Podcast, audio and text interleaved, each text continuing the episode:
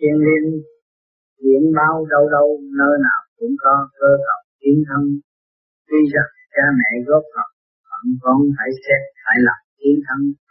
Nơi nào cũng có sự nhiễu động liên kết của phần điện thiên liên để duyên trở thành của mỗi khối khác nhau. Có tình thương của cha mẹ mới có chúng ta nhưng số cuộc chúng ta cũng phải lo lấy ta mới hầu, mới mong của thiên thân điển thông minh bạch xa gặp nơi nào cũng vậy, cũng cần niệm say. Bình tâm tự xét đêm ngày đến nơi thanh tịnh thay thầy thấy ta. Khi luồng điển của cơ thể từ bên trong cho đến bên ngoài được hai điểm liên thông, thì ta mới thấu đáo được tình trạng của nội tâm và mới nhận thức được ai đã và đang hứng chịu sự trách nhiệm quan trọng giữa trời và đất đang quay quẩn trong định luật cả vây hồn ta cảm thấp duyên này chuyển xây xây chuyển theo vậy, theo tâm ai ai cũng tự kỳ học, sanh rồi đại diện lại tập được chi.